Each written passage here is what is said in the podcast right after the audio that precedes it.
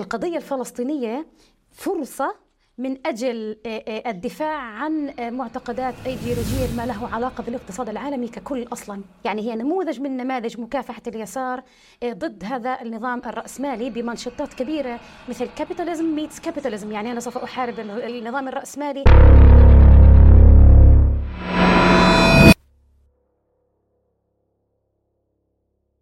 من الولايات المتحدة إلى عموم أوروبا. كان صدى الطوفان حاضرا في كبرى العواصم الغربية بالاحتجاجات الرافضة للعدوان الإسرائيلي على غزة. معلنين تضامنهم مع الشعب الفلسطيني المحاصر في القطاع لكن حكومات هؤلاء المتظاهرين في واشنطن ونيويورك ولندن وبرلين وباريس وغيرها تعكس موقفا آخر داعما وبشدة للعدوان على غزة. إذ أسهمت الحرب الإسرائيلية على غزة في إحداث تغيرات كبيرة في نظرة المجتمعات الغربية تجاه القضية الفلسطينية. ومع تصاعد الانتقادات والاحتجاجات ضد الوحشية والقمع الإسرائيلي في فلسطين ومع بوادر استيقاظ الضمير الإنساني لدى الشعوب الغربية بدأت الرواية والسردية الصهيونية حول القضية بالتلاشي وظهرت رؤى جديدة تعكس الواقع الفلسطيني بشكل أكثر دقة. وهذا الوعي المتزايد أدى إلى زيادة الاحتجاجات والفعاليات الداعمة للفلسطينيين في العديد من الدول الغربية بالإضافة إلى تفاعل قوي على مواقع التواصل الاجتماعي. وهنا نجد أنه من المهم فهم دلالات هذا التحول في نظرة المجتمعات الغربية على مستقبل القضية الفلسطينية ومدى تأثير ذلك على السياسات والقرارات الدولية المستقبلية. أنا تمام أبو الخير وهذا بودكاست طوفان من نون بوست. نستضيف اليوم الباحثة في الحركات الاجتماعية دلال باجس. لها العديد من المؤلفات التي تتحدث عن القضية الفلسطينية والحراك الاجتماعي فيها. أهلا بكم. آه، أهلا بك أستاذة دلال آه، في بودكاست طوفان.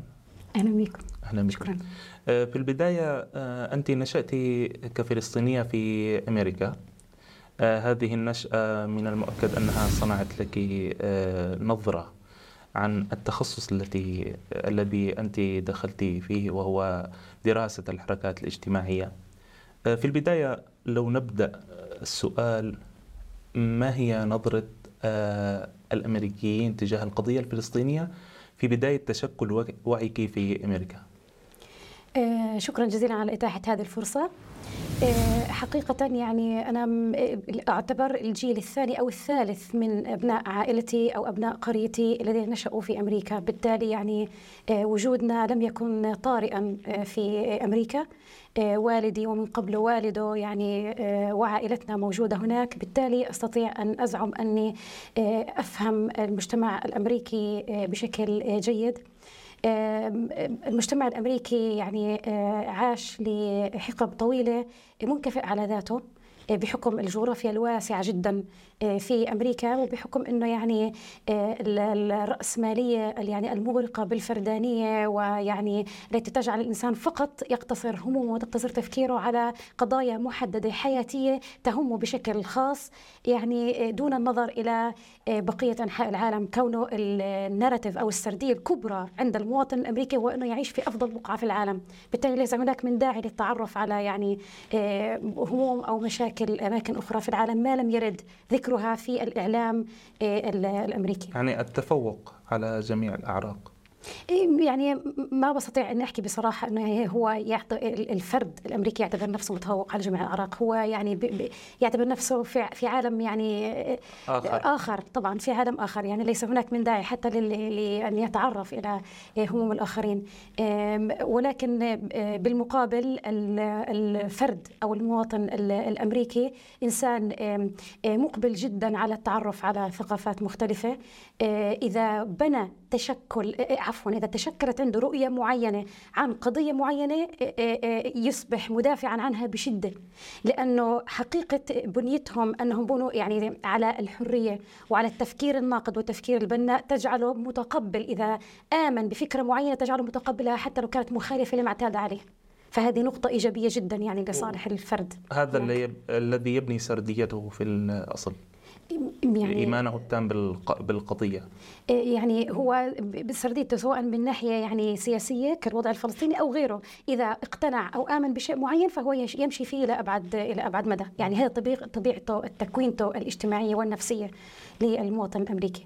من هذا المنطلق ممكن أن نبدأ بشرح ما هي السرديات الكبرى أو السرديات المهيمنة التي كانت في عقلية الأمريكي؟ آه، وحتى الأوروبي بالمناسبة لأن أنا أيضا عشت خمس سنوات في أوروبا في ألمانيا بالتالي أستطيع أن أفهم يعني كيف يعني يفكر آه، الأوروبيون.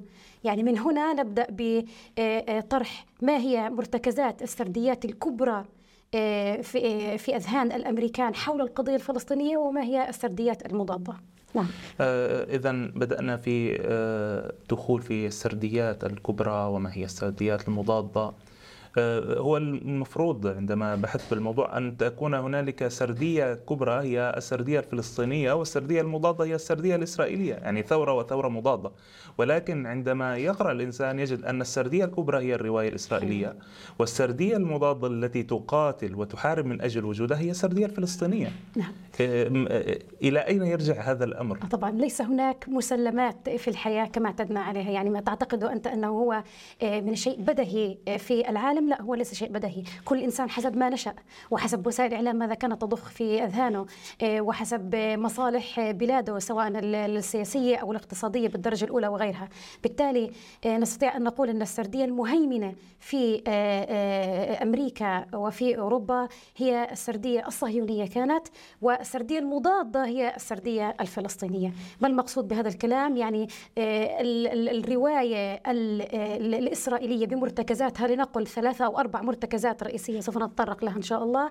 هي التي كانت مهيمنة في عقلية المواطن الأمريكي والسردية المضادة هي السردية الفلسطينية التي بدأت يعني بخوض صراع من أجل إثبات ذاتها ومن أجل إقناع هذا المواطن الأمريكي آه، بهذه الرؤية. إذا الموضوع ليس متوقف عند حق وباطل إنما عند بناء ما تبنيه الحكومات الغربية بنت إسرائيل. إذا تريد أن تبني لها السردية المهيمنة على المجتمع الغربي إن كان في أمريكا وإن كان في أوروبا. هل هنالك فرق؟ عشت في أوروبا وعشت في أمريكا هل هنالك فرق في طرح السردية الإسرائيلية؟ قبل أن نبدأ بسردية القضية الفلسطينية. السردية الإسرائيلية نعلم كلنا أن اللوبي الإسرائيلي في أمريكا هو لوبي قوي جدا ومهيمن على كثير من الأمور. الطروحات هل تختلف أم هي طروحات واحدة للهيمنة على المجتمعات؟ هي آه، حقيقة آه، سرديات كبرى متشابهة تقريبا وآلية الدفاع عنها أيضا متشابهة غير أنها لسه يعني حتى متشددة أكثر في أوروبا تحديدا في ألمانيا لأسباب تاريخية معروفة. لكن هناك هناك ثلاث أو أربع مرتكزات رئيسية تستند إليها السردية المهيمنة في أمريكا وبطبيعة الحال أيضا في أوروبا. إذا أردنا أن نقول أنه يعني السردية الأولى وهي على الرغم من سطحيتها وبالنسبة لنا كفلسطينيين أو حتى كمؤيدين للقضية الفلسطينية تفاهتها إلا أنها حقيقة موجودة وقائمة بقوة حتى على الصعيد الرسمي. هذه السردية هي شعب بلا أرض لأرض بلا شعب. بمعنى أن الإسرائيلي عندما جاء إلى فلسطين جاء إلى صحراء وحولها إلى منطقة خضراء مزهرة وأصبح هو واحة الديمقراطية في هذا العالم. وللأسف يعني هذه المصطلحات حرفيا استخدمت من قبل رئيسة المفوضية الأوروبية عندما جاءت إلى آه، الأراضي المحتلة لتحتفل مع إسرائيل بعيد استقلالها الخامس والسبعين. عندما قالت أنه يعني هي إسرائيل هي واحة الديمقراطية في آه، الشرق الأوسط وأنها جعلت جعلت الصحراء تزهر. يعني هذه يعني أعادت إحياء هذا النوع من السردية الذي هو على مدار سنوات موجود وقائم في المجتمعات آه، الغربية. هذه واحد يعني من السرديات الكبرى المهيمنة في آه، أمريكا وأوروبا. آه، اليوم نحن بعد الطوفان الهادر في الأراضي المقدسة أنا شخصيا لم أشهد قبل ذلك أي تعاطف كبير غربي. مع فلسطين. طبعا هنا لا أتحدث مع غربي يعني هو شعبي. آه، عدا بعض الدول والأقاليم التي هي بالأصل آه، متضامنة مع فلسطين مثل إيرلندا واسكتلندا وإقليم كاتالونيا. وهؤلاء يعتبرون أن قضية فلسطين هي قضية تشبههم قضية لتحررهم بالأصل. بعد هذا الطوفان الهادر وهذا الطوفان صدى الطوفان في الغرب شاهدنا مئات آلاف في لندن آه، عشرات الآلاف في نيويورك وواشنطن برلين وباريس وهذا الدعم الكبير للقضية الفلسطينية آه، ما الذي استجد الآن؟ ما الذي لم يكن بالأمس واستجد الآن؟ هو أنا كنت حقيقة حابة كثير أحكي عن هذه النقاط ولكن بعد أن ننتهي من أنواع السرديات اللي هي الثلاث سرديات الكبرى الصهيونية المهيمنة على العقلية الغربية، لكن سوف أعود يعني سوف أذكرها على عجالة وأعود إن شاء الله للتطرق بها بشكل أكبر. إنه كيف نصنف العالم الغربي مع السردية الفلسطينية أو مع السردية الصهيونية، أحد أنواع التصنيف هو المستعمر ضد المستعمر. بالتالي أنت عندما تقول أنه آه، بتحكي عن كتالونيا وبتحكي عن إيرلندا وبتحكي عن غيرها من المناطق اللي هي بالأساس يعني مع السرديه الفلسطينية. هي آه، وغيرها أيضا اللي هم حتى حاليا بنحكي عن النيتف امريكانز السكان الأصليين الأمريكيين هم أيضا مع السردية آه، الفلسطينية لأنهم يعني يشعرون أنها حرف بحرف تشبه قصتهم تماما كيف تم التعامل معهم وكيف تم قمعهم وكيف تمت محو وجودهم من الذاكرة المكان الذي هم أصحابه بالأساس. فهذه إن شاء الله سوف نعود لها ونتطرق لها نعم. بتفصيل أكثر. لكن أنا بدي بدي أحكي عن السردية رقم اثنين أو المرتكز الثاني من مرتكزات السردية الصهيونية المهيمنة في أمريكا وهي أن الفلسطينيون مثلا يحبون المشاكل أو إرهابيون أو يكرهون اليهود لمجرد كونهم يهود، هذه طبعا تستخدم ثلاث جمل بسيطة من أجل تثبيت هذه السرديات وهي حق إسرائيل في الوجود، يعني لماذا يجب أن يكون هناك دائما الدفاع عن حق إسرائيل في الوجود وضرب الإرهابيين ومعاداه السامية، يعني هذول المصطلحات أكيد كلنا سمعنا فيهم من قبل، هذه المصطلحات الثلاث هي سردية مهيمنة كانت أما الآن بعد آه، موجات الوعي التي سوف نتحدث عنها أيضا وأسبابها بدأت تحل محلها ثلاث جمل أو ثلاث عبارات تنسف هذه السردية وهي بالأساس الفصل العنصري وكثر استخدامها مصطلح الفصل العنصري ولماذا يجب أن تعامل هذه الدولة على أنها دولة فصل عنصري وسرقة أراضي السكان الأصليين وأكثر من استخدم هذا المصطلح هم السكان الأصليون في آه، أمريكا والتطهير العرقي.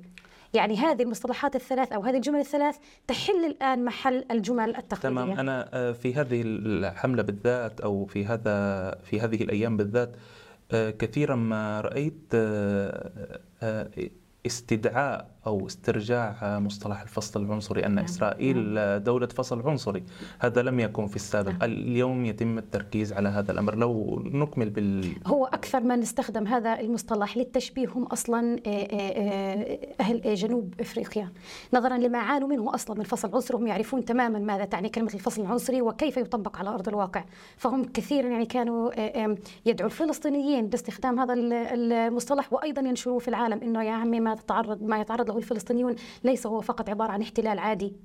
وليس هو حتى عن استعمار عادي وإنما هو عبارة عن نظام أبرتايد متكامل الأركان. نظرا لواحد اثنين ثلاث مما يعاني منه الفلسطينيون من فصل في كافة القضايا حتى في إيه، إيه، استخدام الشوارع والمرافق العامة. هذا كلياته يعني عبارة عن نظام فصل عنصري متكامل الأركان. فبالتالي كثر الآن استخدام هذا المصطلح لأنه زادت كمية وعي الشباب أو الجيل الناشئ بما هو أصلا نظام الفصل العنصري ولماذا نستطيع حتى من ناحية قانونية أن نستخدم هذا المصطلح لوصف توصيف الاحتلال الإسرائيلي أه، ماذا عن التطهير العرقي؟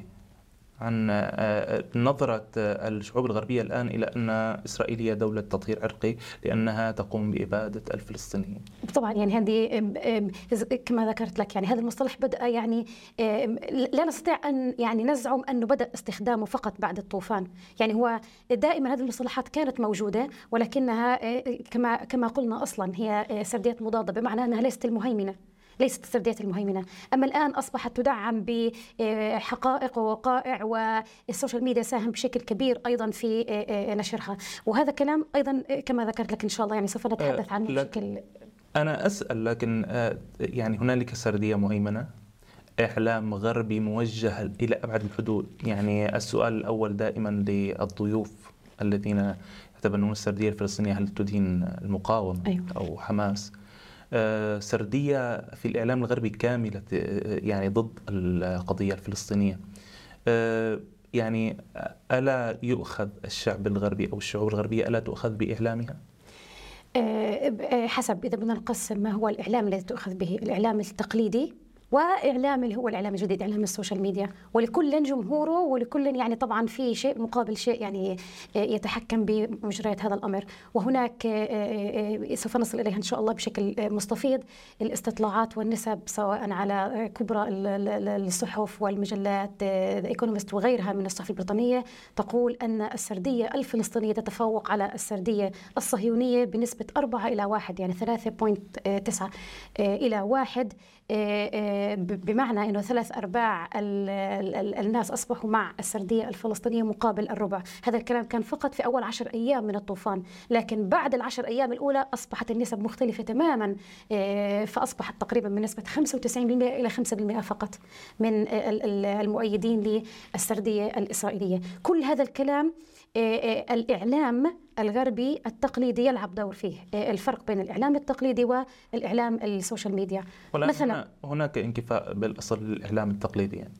نقدرش نحكي إنه انكفاء ولكن نقدر نحكي إنه من هو جمهور هذا الإعلام ومن هو جمهور. نعم. الإعلام الآخر. نعم. مثلا بتحكي إنه في الإعلام التقليدي عندما نتحدث عن الاعلام التقليدي نتحدث سواء عن مرئي أو مكتوب أيضا. هذا كله إعلام الاعلام التقليدي نتحدث عن إعلام تبنى السردية الإسرائيلية بكل مكوناتها بكل مصطلحاتها دون حتى نقدها ودون حتى مساءلتها من ناحية منطقية. هذا أدى حتى إلى مساءلة منطقيته ومساءلة مصداقيته وشفافيته حتى أمام قطاع من جمهوره نفسه. على سبيل المثال الإعلام التقليدي الغربي سواء الأمريكي أو الأوروبي هو الذي ساهم في آه، بعض السرديات الصهيونية من أنه مثلا المقاومة قد قطعت رؤوس الأربعين طفل وأنها اغتصبت النساء وأنه قد حرقت البيوت وقصفتها على رؤوس ساكنيها في المستعمرات آه، مستعمرات غلاف غزة وما إلى ذلك من آه، روايات. لكن من الذي فند هذه الروايات بالمقابل؟ الإعلام البديل. الإعلام البديل إعلام ال social media هو الذي فند هذه الروايات من خلال إغراق مواقع التواصل الاجتماعي بكمية كبيرة من الفيديوهات التي تدحض هذه الرواية من ناحية منطقية وعلى الأقل تستفسر حول ما هو الدليل لمثل وجود مثل هذه النوع من الممارسات. هذه نقطة واحدة أو مثال واحد فقط على الفرق ما بين الإعلام الرسمي أو الإعلام التقليدي وإعلام ال social media في العالم الغربي. أه يأتيني هنا سؤال آه، من هو الذي يسأل؟ آه، من هو الذي يسأل إن كان هذا صحيح أو خاطئ؟ بمعنى آخر آه، من هو المتعاطف مع القضية الفلسطينية أو الذي يريد أن يبني تصورا جديدا؟ أنا لماذا أسأل هذا السؤال؟ دائما ما يعني أرجع إلى إيرلندا واسكتلندا وكاتالونيا. هؤلاء شعوب يتوقون إلى أخذ حقوق ما. إيرلندا أخذت حقوقها، اسكتلندا تريد الاستقلاع عن بريطانيا، كاتالونيا تريد الاستقلاع عن إسبانيا، ويعتبرون أن فلسطين هم هم مثلهم قضايا التحرر. أيضا آه، تجدين الآن آه، طفت إلى السطح آه، مشاهد والسكان الأصليين وهم يتظاهرون دعما لفلسطين في نيوزيلندا أستراليا وأمريكا. هل لهذا التقسيم أو لهذا الفعل يعني آه، علاقة بالتعاطف مع فلسطين إن كان آه، عرقي أو ربما النساء يتعاطفون أكثر من الرجال خاصة 4000 قتيل 4000 شهيد من الأطفال في غزة. 8000 الآن. 8000 خاصة أن 8000 من الأطفال هم شهداء في في غزة. يعني أختصر السؤال من هم المتعاطفون مع القضية الفلسطينية اليوم؟ تمام. هذا سؤال كثير مهم في له شقين للإجابة. الشق النظري البسيط الذي يجب أن نبدأ به والشق العملي من خلال تصنيفات هؤلاء الجماعات من الناس المؤيدة أو المتعاطفة مع السردية الفلسطينية.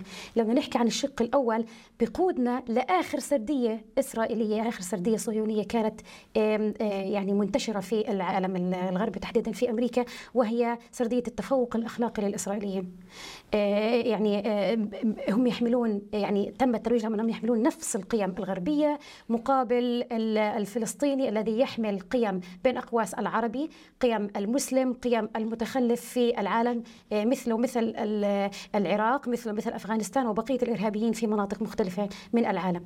هذه السردية تحديدا آه، في الفترة الأخيرة يتم دحضها آه، بأسس ومنطلقات جميلة وهي العودة إلى قراءة النصوص الأصلية والنصوص التأسيسية فكر الفكر الذي يقوم عليه هذا المجتمع المجتمع الفلسطيني وهو بالأساس الإسلام. بالتالي أصبحنا نرى حملات كبيرة من قراءة القرآن الكريم بلغات مختلفة منها اللغة الإنجليزية ودخول أعداد كبيرة من المؤثرين على مواقع ال social media للإسلام وغيره. هذا الكلام بس عشان اكد على نقطة إنه إعادة التفكير بكل ما هو بدهي هو سمة من سمات الجيل الجديد. وإيجابية من إيجابيات طريقة تكوين العقلية الغربية التي ساعدت أصلا صاحب الحق بأن يصل للتحقق كيف؟ يعني أنا بدي أشرح أكثر عن هذا الموضوع أنت بتحكي أنه آه، أصبح جيل الشباب وأصبح الطالب يسائل أستاذه في النظرية، أنت أخبرتني أنه نحن نقاتل من أجل القيم الأخلاقية، من أجل إعلاء قيم عليا آه، في آه، العالم ونقاتل من أجل الحرية والعدالة والمساواة وغيرها، الآن من الذي نجح في هذا الاختبار؟ اختبار المبادئ واختبار المساواة واختبار العدالة. الذي نجحهم الطلاب الذي نجحهم الجيل الصغير الذي نجحهم جيل الجامعات الذي آه، يتمرد ويقوم بعمل المظاهرات في أمريكا في أكثر من 12 جامعة أمريكية أكثر من 33 منظمة فقط في جامعة هارفارد. آه، آه، صاغت البيان المشهور الذي أعتقد أنكم تعرفوا عنه اللي هو الذي أدان الإسرائيليين بكل أنواع الانتهاكات وبأنها هي السبب في كل العنف الدائر في الأراضي الفلسطينية. مقابل إحقاق الحق الفلسطيني. مرة أخرى من الذي نجح؟ الذي نجح هم الطلبة. نجحوا الجيل الجديد. ومن الذي فشل؟ من الذي سقط في هذا الامتحان؟ المنظرين الكبار. مثل هابرماس والمدرسة الفرانكفورتية مثلا في آه، الفلسفة الألمانية وغيرها. آه، يعني هؤلاء عندما أرادوا أن يسقطوا على أرض الواقع ما, ما, ما نشروه في أذهان طلبتهم لسنوات وسنوات فشلوا في الاختبار ووقفوا مع إسرائيل. ووقفوا مع السردية الإسرائيلية. بينما طلبتهم نجحوا ووقفوا مع السردية الفلسطينية. إذا اليوم نحن أمام صياغة نظريات جديدة آه، ليست فقط سرديات إنما نظريات جديدة مضادة للنظريات التقليدية التي آه، يريد الغرب أن يربي الجيل الجديد المنتفض الآن آه، عليها. آه، إذا آه، كنت أتكلم عن آه، الشعوب الأصلية والتعاطف هذا التعاطف. هل تعاطف الشعوب الأصلية مع مع حق الشعب الفلسطيني يجر باقي الأجيال من في البلدان هذه إلى التعاطف أيضا؟ هل هناك في الأصل نظرية تعاطف مع مع الشعوب الأصليين؟ أنا سأجاوب على هذا السؤال من خلال يعني محاولة توسيع الفكرة أرجع كمان مرة. من هم المؤيدون للقضية الفلسطينية أو المؤمنين للسردية الفلسطينية. ما هي الاصطفافات في العالم حاليا؟ آه، آه، حول موضوع تأييد السردية الفلسطينية كيف تصبح من سردية مضادة إلى سردية مهيمنة؟ يعني كيف ستقلب الآية وهي بالمناسبة بشكل لحظي الآن قلبت الصورة فأصبحت السردية المهيمنة هي السردية الفلسطينية. لكن لا نستطيع أن نحكم عليها بأنها أصبحت مهيمنة أو سردية كبرى ما لم تحافظ على استمراريتها. هناك مجموعة من التقسيمات التي ممكن أن تساعدنا لفهم من المتعاطف مع السردية الفلسطينية. واحدة من هذه المجموعات هي سردية السكان الأصليين للبلاد مقابل المستعمرين. وأنا عندما أتحدث عن هذه التقسيمة أود أن أنبه أنه كل التقسيمات التي سوف أتحدث عنها لا تعني أنه كل صاحب مثلا بلاد أصلي سوف يقف مع السردية الفلسطينية وكل مستعمر أو كل أبناء المستعمرين سوف يقفون معه. وإنما أنا هنا بين معسكرين من يؤمن بهذه الفكرة ضد من يؤمن بهذه الفكرة. يعني عندما أتحدث الآن عن تقسيم لوني هو السود ضد البيض السود في غالبية الأحوال الآن يقف معنا وسوف أشرح ذلك لا أتحدث فقط عن الأسود الذي الأمريكي الذي يقف معنا وإنما كل أبيض مؤيد لمظلمة الأسود أيضا يقف معنا آه. فبالتالي يعني هذه نقطة مهمة أنه من البداية عندما يعني أريد أن أشرح الآن يعني كيف كيف أوزع العالم إلى يعني اصطفافات هذه الاصطفافات آه، ليست بالضرورة بالضبط يعني آه، تعني ذلك وإنما كل من يقف حتى نفسيا مع هذه الاصطفافات هو أيضا ينضوي تحت لوائها. تحدثنا عن السكان الأصليين سواء السكان الأمريكيين أو غيرهم من مناطق العالم في أستراليا وغيرها ممن يقفون مع المظلمة أو السردية الفلسطينية. ويعني بعد أن ظن العالم أنها قد انتهت يعني حكايتهم حتى هم نفسهم يعني السكان الأصليين في في أمريكا يعني يشعرون بحالة عميقة من اليأس أنه يعني قضيتهم يعني قد نسيت بشكل عميق تماما غير أنها تم إعادة إحيائها آه، لأنهم بين أقواس وجدوا نفسهم ووجدوا حكايتهم شبيهة جدا بحكاية الفلسطيني وكيف أنه آخر معاقل آه، التصدي للكولونيا الكولونيالية والاستعمارية في هذا العالم. هذه نقطة نقطة اصطفاف ما بين السكان الأصليين والإستعماريين لكنها ليست ليس الاصطفاف الوحيد. هناك اصطفاف آخر هو مثلا اصطفاف كما قلت لك السود ومظلمة السود ضد مظلمة ضد البيض. بمعنى وأضرب على ذلك مثالين. المثال الأول حركة Black Black Lives Matter اللي هو يعني أن حياة الأسود تعني وهي مشهورة جدا في آه، في أمريكا. هؤلاء قياداتهم ورؤوسهم بشكل واضح تقف مع المظلمة الفلسطينية ومع السردية الفلسطينية سواء على مواقع التواصل الاجتماعي أو من خلال حراكاتهم أيضا يعني يقفون بشكل واضح يقولون نحن مع المظلمة الفلسطينية. ولعدة أسباب كما قلت لك أنه أي إنسان يشعر نفسه أنه مظلوم بطريقة ما وأنه قد تم التعامل معه سابقا بنفس الطريقة التي يتم التعامل مع الفلسطيني بها الآن يشعر نفسه أنه منضم لهذا الاصطفاف مثال آخر لموضوع كيف أن الموضوع موضوع السود والبيض أنه بدأ ال African Americans السود في أمريكا آه، يعودون إلى مقولات مالكوم إكس مقولات محمد علي كلاي اللي هم كبار رموز السود في أمريكا والذين يحترمونهم بشدة ليعرفوا كيف كان موقفهم مع من كانوا يعني يصطفون؟ هل كانوا مع القضية الفلسطينية ولا كانوا مع السردية الإسرائيلية؟ ووجدوا أن هؤلاء الرموز الذين هم يحترمونهم كثيرا كلهم يقفوا مع القضية الفلسطينية. بالتالي هذا نموذج آخر كيف أن حتى هذا النوع من الاصطفاف أدى إلى مزيد من الدفع والصب تجاه آه، بقوة تجاه السردية الفلسطينية. إذا لدينا اصطفافات متعددة. نعم. لو تعيد آه، باختصار آه، اصطفاف عرقي اصطفاف طبعا. اللون. طب وفي لسه كمان اصطفافات حتى اصطفاف اللي هي النسوية مقابل النظام البطريركي وفي عندنا أيضا وسوف نتحدث عنه إن شاء الله بأمثلة وفي عندنا أيضا الاصطفاف الرابع والأخير وهو مهم جدا اصطفاف اليسار العالمي مقابل اليمين والشعبوية. هذه كل الاصطفافات ساعدت. أين يقف اليسار اليوم؟ اليسار العالمي يقف مع السردية الفلسطينية. أتحدث عن العربي لأن العربي النائم نعم. اليسار طبعا العالمي. طبعا سنتحدث عنه وعن أمثلته إن شاء الله بإسهاب. اليسار العالمي يقف مع السرديه الفلسطينية قطعا. وهناك أمثلة على ذلك. كنت بتحكي عن آه، مثلا حركة ال BDS اللي هي بتعرف اللي هي المقاطعة وسحب الاستثمارات وفرض العقوبات على إسرائيل هي حركة عالمية. أي نعم طبعا آه، القائمين عليها بالأساس هم الفلسطينيون ولكنها منتشرة في كل مكان بالعالم. وبشكل عام فكرتها هي فكرة مقاطعة إسرائيل من ناحية اقتصادية وحتى من ناحية ثقافية ومن ناحية فنية ومن ناحية أكاديمية نظرا لما تقوم به من مظالم تجاه الفلسطينيين؟ سنأتي على حركة ال BDS وحركات المقاطعة والمبدأ التراكمي لهذه نعم. الحملات والخطوات بالضغط والتأييد تجاه الفلسطينيين إن شاء الله. إذا نبقى في موضوع الاصطفافات. تحدثت عن اصطفافين. آه، العرقي واللون. آه، الآن آه، نتحدث عن اصطفافي النسوية واصطفاف اليسار مع القضية الفلسطينية. نعم. لو بدنا نحكي عن اصطفاف اللي هو النسوية مقابل البطريركية التقليدية وهناك أمثلة على على هذا الموضوع. طبعا قد يتساءل البعض يقول ما علاقة هذا الموضوع بشيء مثل القضية الفلسطينية. النظرية السياسية التي تتبناها النسوية في العالم هي دائما نظرية ضد الحروب. والمفترض أن المنضويات إلى آه، هذا النوع من التنظير التنظير النسوي في العلاقات العامة الدولية وفي العلوم السياسية دائما ما يميلون إلى كونهم ناس ضد الحروب. لكن الذي حدث هو أنه آه، آه، أيضا خضع خضعت هذه النظرية للمساءلة من قبل النسويات أنفسهن الذين في معظمهم موقفين أصلا مع يعني القضية الفلسطينية والمنظمة الفلسطينية.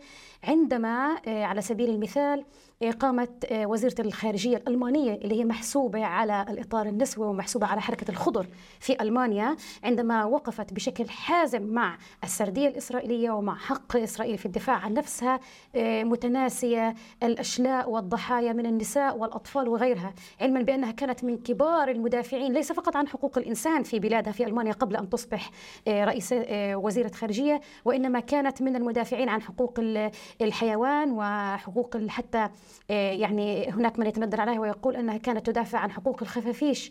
هذا مثال من أمثلة كيف يعني كيفية الاصطفافات. مثال آخر وهو مثال آه، غريب ومثال مؤذي أيضا. هو كيف أن المستعمر أو المحتل الإسرائيلي أيضا يستخدم آه، آه، مصطلحات دنيئة من أجل توصيف ما يحدث في غزة. نعطي على سبيل المثال بعض المغنين الذين يغنون لتهييج ودعم جنودهم ودعم مستوطنيهم على غلاف غزة. بأنه مثلا كان اشتهرت بينهم هناك أغنية مشهورة إنه غزة أيتها الإمرأة السوداء القبيحة. يعني استخدموا آه، آه، يعني توصيف غزة بأنها إمرأة وبأنها سوداء وبأنها قبيحة من أجل آه، إثارة جنودهم ليقاتلوا في في غزة أو ليوصفوها يعني بأبشع الأوصاف من أجل أن يبرروا يعني مثل هذه الأعمال.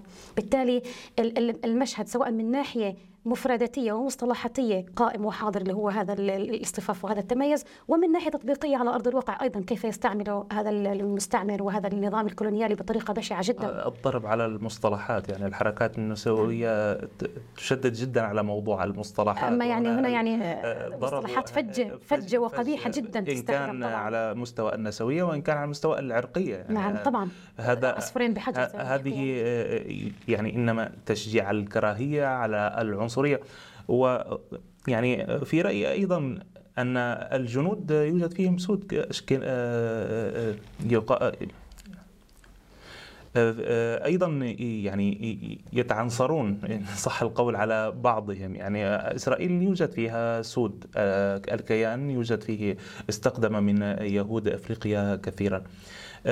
لو انتقلنا من الحركات النسوية وإن كانت هي يفرد له آه، حلقات آه، إلى آه، اليسار. اليسار العالمي أين هو اليوم. نرى أن اليسار العربي نائم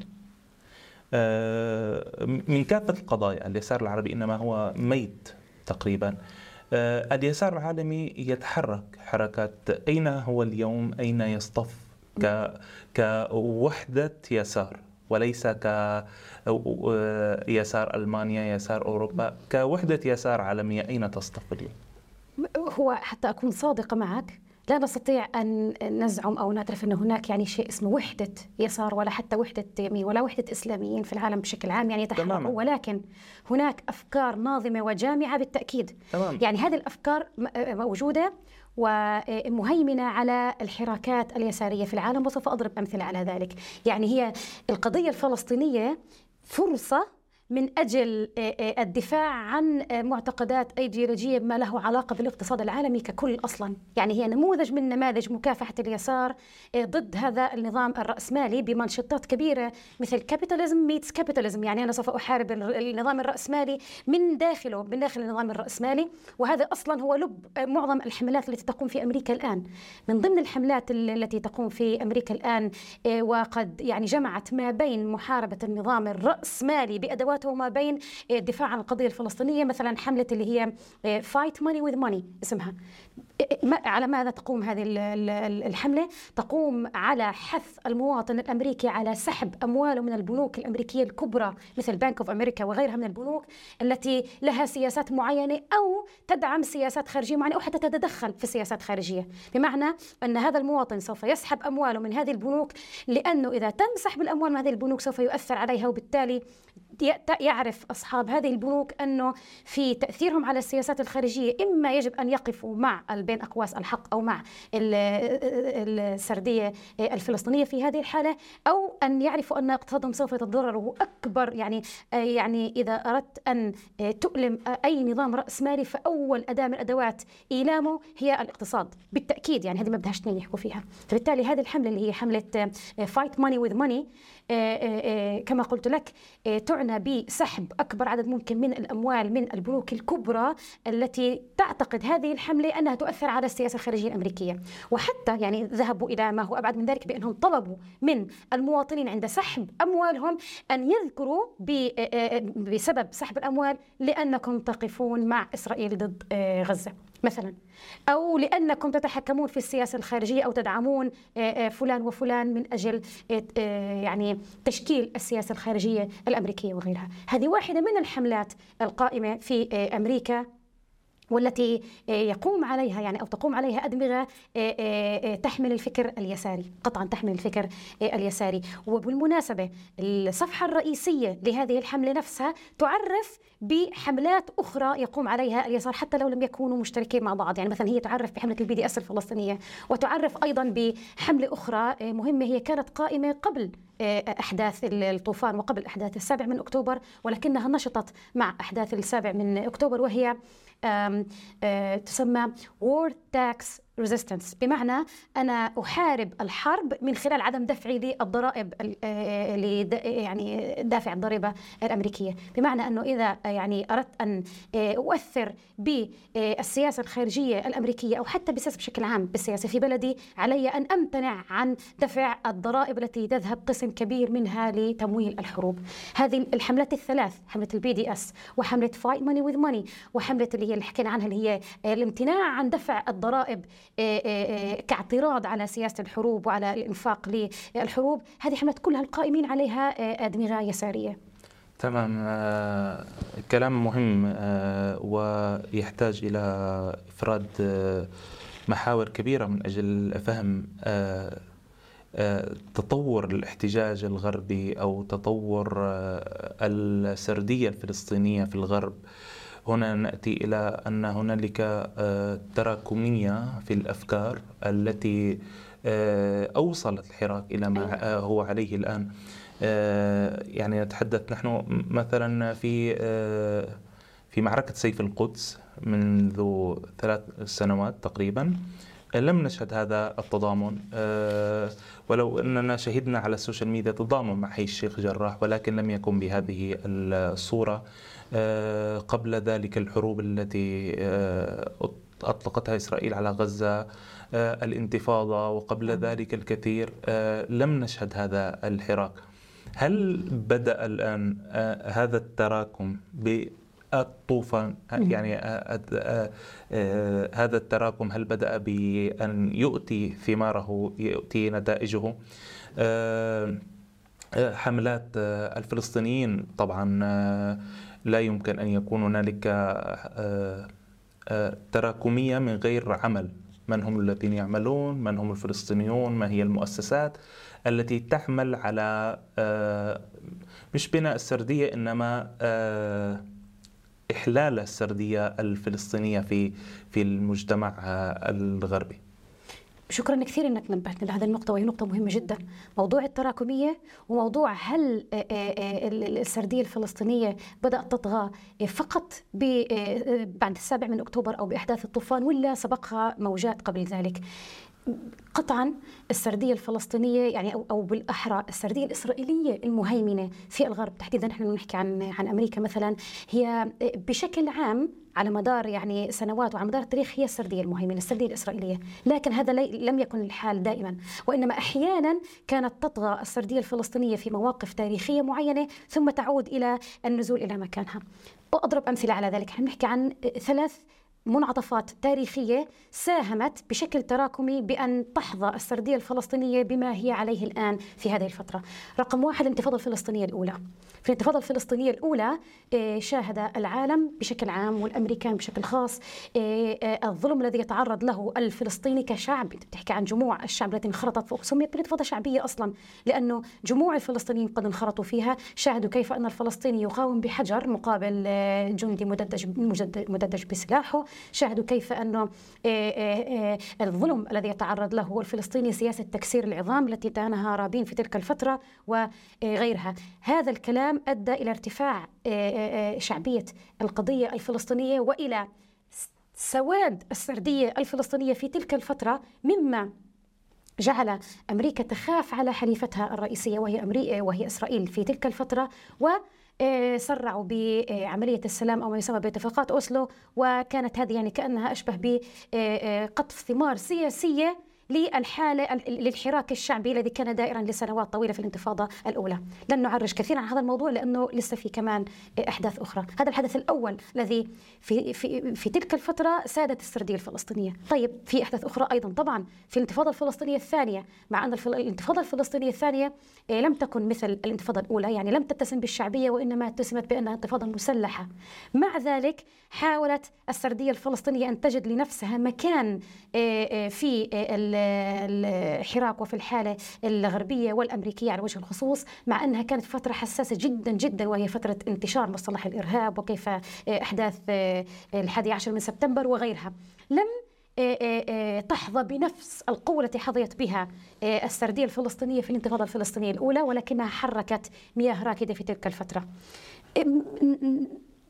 مشي يعني الزمن إلى أن وصلنا إلى مجموعة من الأحداث التي حدثت في فلسطين في العقد الأخير وكان من أبرزها أحداث الشيخ جراح التي أدت إلى إعادة إحياء هذه السردية في أذهان الشعوب الغربية لكنها لم تتوج بهذه الطريقة وبهذه القوة وبهذا التراكم إلا بعد إحداث الطوفان بعد السابع من أكتوبر لعدة أسباب.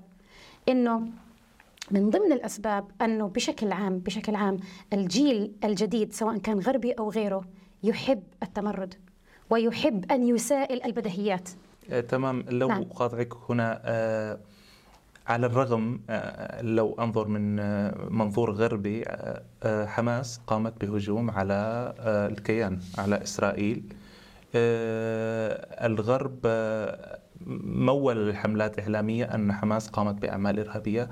على الرغم من ذلك اليوم الشباب الخارجون في الاحتجاجات أو العالم الغربي الذي يخرج في احتجاجات مناصرة القضية الفلسطينية يرى أن ذلك ليس إرهابا إنما هو آه، آه، في سبيل التحرر. يعني آه، القتال من أجل التحرر وليس هو ارهابا. تمام. هذه هي النقطة اللي كنا لازم يعني نبدأ فيها. وهي أنه المساءلة وهذا الشيء موجود في العقلية الغربية أنه دائما يسائل ليس هناك بديهيات. يعني يعود إلى النقطة من أساسها إذا ما وجد لها منطق. وفي هذه الحالة يعني في حالة بعد السابع من أكتوبر تمت العودة إلى أصول القضية وإلى أصول السردية وهي أنه المشكلة يعني هي يعني إحنا في عصر السرعة أصلاً. وال social media يساهم بشكل كبير جدا بأنه الإنسان يعني بسرعة يتحرك بسرعة يفكر وبسرعة يعيد آه، اصطفافاته ويعيد يعني ترتيبه للأمور. فالفكرة وإحنا حكينا أيضا إنه هذه مش إنه بيوم وليلة حدثت حكينا عن العمل التراكمي. انه العمل التراكمي هو عبارة عن عمل مستمر من ال 87 من الانتفاضة الفلسطينية الأولى مرورا بالانتفاضه الفلسطينية الثانية مرورا بأحداث الشيخ جراح وغيرها من الحروب التي خاضتها غزة وليس انتهاء بإحداث الطوفان والسابع من أكتوبر.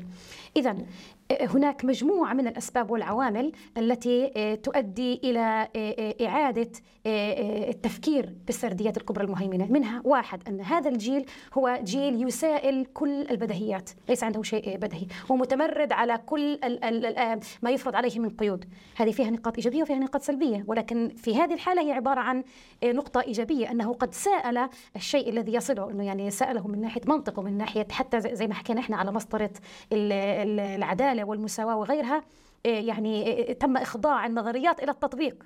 يعني هذا الجيل سائل كل آه، هذه الأمور وكل ما يسمعه النقطة الثانية هو أنه هذا الجيل وحتى اللي قبله ولكن في هذا الجيل موجود بشكل أكبر يحب الضحية المتمردة ولا يحب الضحية الضعيفة. وإذا أنت بتلاحظ أنه في معظم الأحداث اللي أنا ذكرتها هي عبارة عن الأحداث التي تدل على أن هذا الإنسان حتى لو كان مظلوم وحتى لو كان ضعيف إلا أنه يحارب.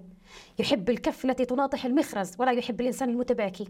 فبالتالي هذا النوع من الصورة وهذا النوع من السردية يحبه الجيل المتمرد ويحبه الجيل الشاب. أنا أدافع عن قضية وأدافع عن مظلمة ولكن أدافع عنها إذا كان صاحبها يدافع عنها. إذا كان صاحبها يمتلك جزء من القوة لكي يدافع عنها. هذه كلها عوامل تؤدي إلى آه، المساعدة في انتشار السردية. الفلسطينية. إضافة إلى ذلك هي السوشيال ميديا الجديدة. يعني أنه الجماعات أو الفلسطينية العاملة في هذا الموضوع. كم هي قوة هذا هذه الجماعات الفلسطينية المؤسسات الفلسطينية للنقل في الدفع باتجاه مراكمة هذه الأفكار لدى الوعي المجتمعي الغربي؟ لا نستطيع أن نزعم أنه لا يوجد هناك مؤسسات. هناك مؤسسات ومؤسسة فلسطينية.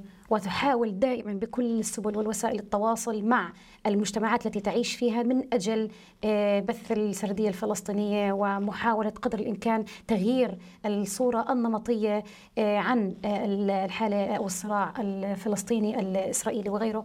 وهناك يعني خطوات جيدة وناجحة قامت بها بعض المؤسسات الفلسطينية من دعم بعض صانعي القرار في أمريكا ومحاولة نشر الوعي بين اوساط لنقل النخب المهيمنة في أمريكا وليس فقط محاكاة الجماهير والحديث مع الجموع الناس وإنما التوجه إلى النخب للحديث معها.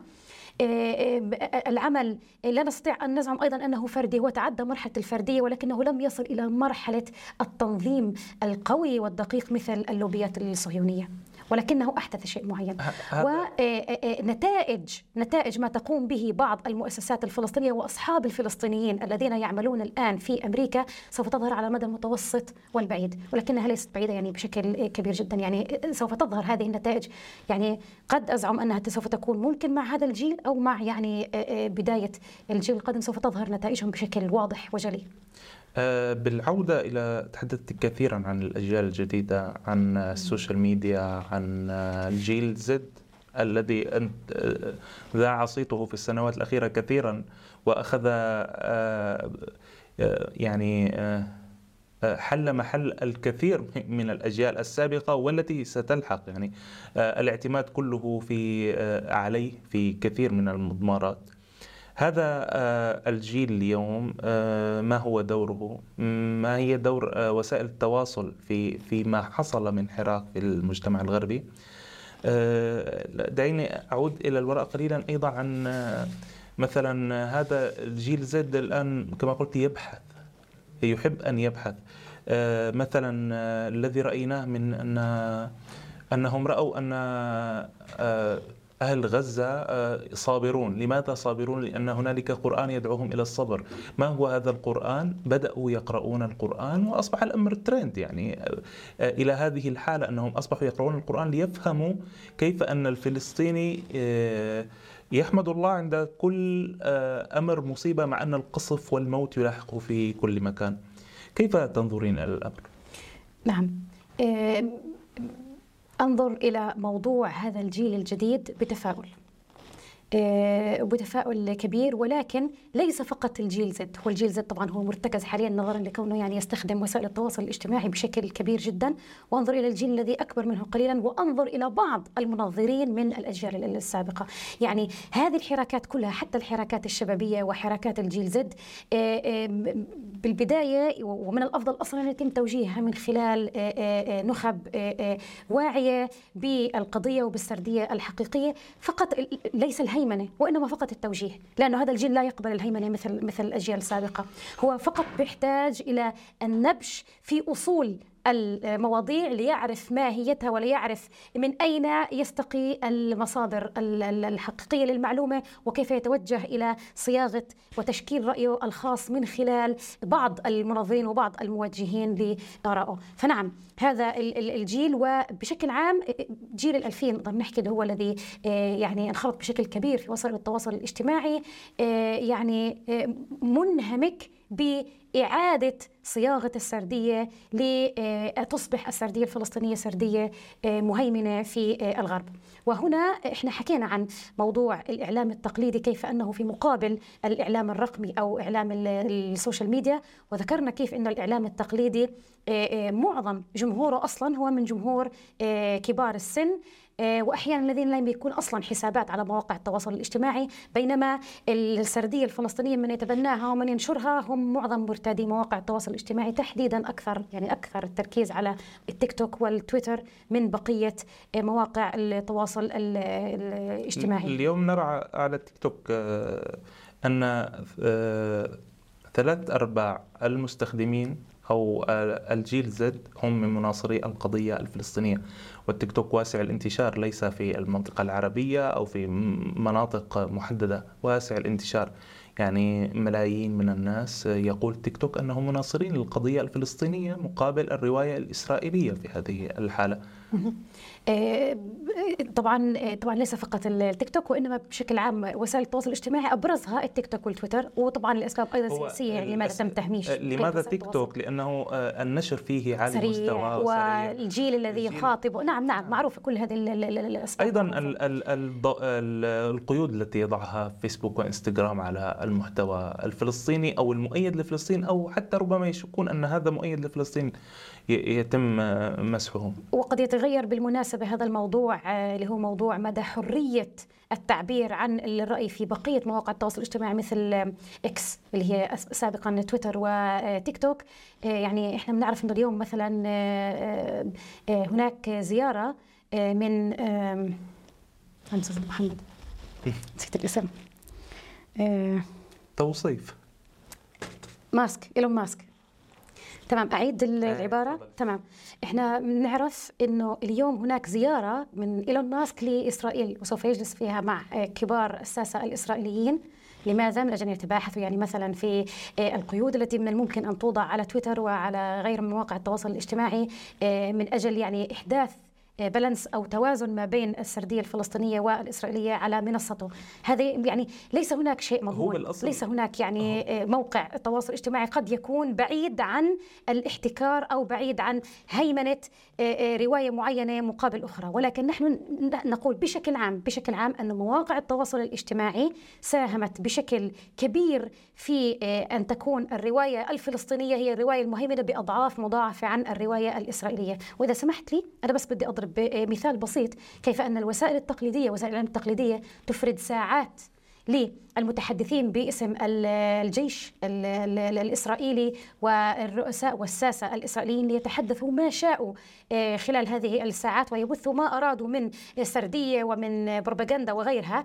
بينما الذي سمح بوجود بروباغندا مضادة أو سردية مضادة هي وسائل التواصل الاجتماعي التي بثت الملايين المملينة من الفيديوهات التي تنقل وجهة نظر المقاومة بشكل عام ووجهة نظر الفلسطينيين الموجودين في في قطاع غزة مما أدى إلى إغراق الناس بسردية أخرى آه، تختلف عن السردية التي يسمعونها في الإعلام التقليدي.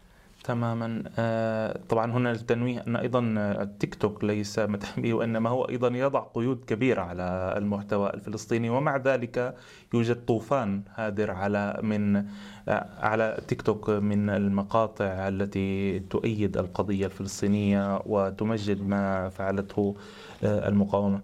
أخيرا وليس اخرا إلى أين هذا الحراك الغربي هل هو ينتهي بانتهاء طوفان الأقصى هل آه، ينتهي بوجود هذه الهدن آه، المؤقتة آه، أم أنه سيكون له ما بعده من تأثيرات ومآلات كبرى تؤثر على مسار أو سردية القضية الفلسطينية بشكل عام في الوعي الغربي؟ يعني هذا السؤال أجيب عليه بقدر ما أستطيع يعني لأنه مزيج ما بين رجاء وما بين استشراف. فالفكرة أنه إذا تمت مراكمة العمل مثل إحنا حكينا أنه هذه أصلا عبارة عن جهود متراكمة لمجموعة من المجموعات ومجموعة من الأحداث التي حدثت في فلسطين. جزء منها على عاتق الفلسطيني نفسه وجزء منها على عاتق مؤيديه ومناصريه في العالم. إذا استمرت إذا استمر هذا التراكم عفوا وإذا آه، تم الحفاظ على ديمومة وجود الرواية الفلسطينية في الذهن الغربي فبالتأكيد سوف يحدث تراكم إضافي بالتالي سوف يحدث انقلاب دائم واستراتيجي ومستمر. ولن تكون فقط عبارة عن عملية صعود ثم هبوط لهذه الرواية وصعود وهبوط مثل الأحداث التاريخية التي سبق وذكرناها. إذا بنينا على هذا الموضوع وإذا راكمنا عليه وحافظنا على ديمومته نعم قد يصبح هناك انقلاب نقدر نسميه استراتيجي في المصطلحات بحيث يصبح الرواية الفلسطينية أو السردية الفلسطينية هي السردية المهيمنة ال master narrative أو ال core narrative في العالم الغربي وتحديدا في أمريكا. وتصبح الرواية الإسرائيلية لن تتلاشى ولن تذهب يعني إلى نقطة الصفر ولكن على الأقل سوف تصبح سردية مضادة. يعني سوف تقلب الآية إذا حافظنا على استراتيجية ديمومة مثل هذا النوع من العمل.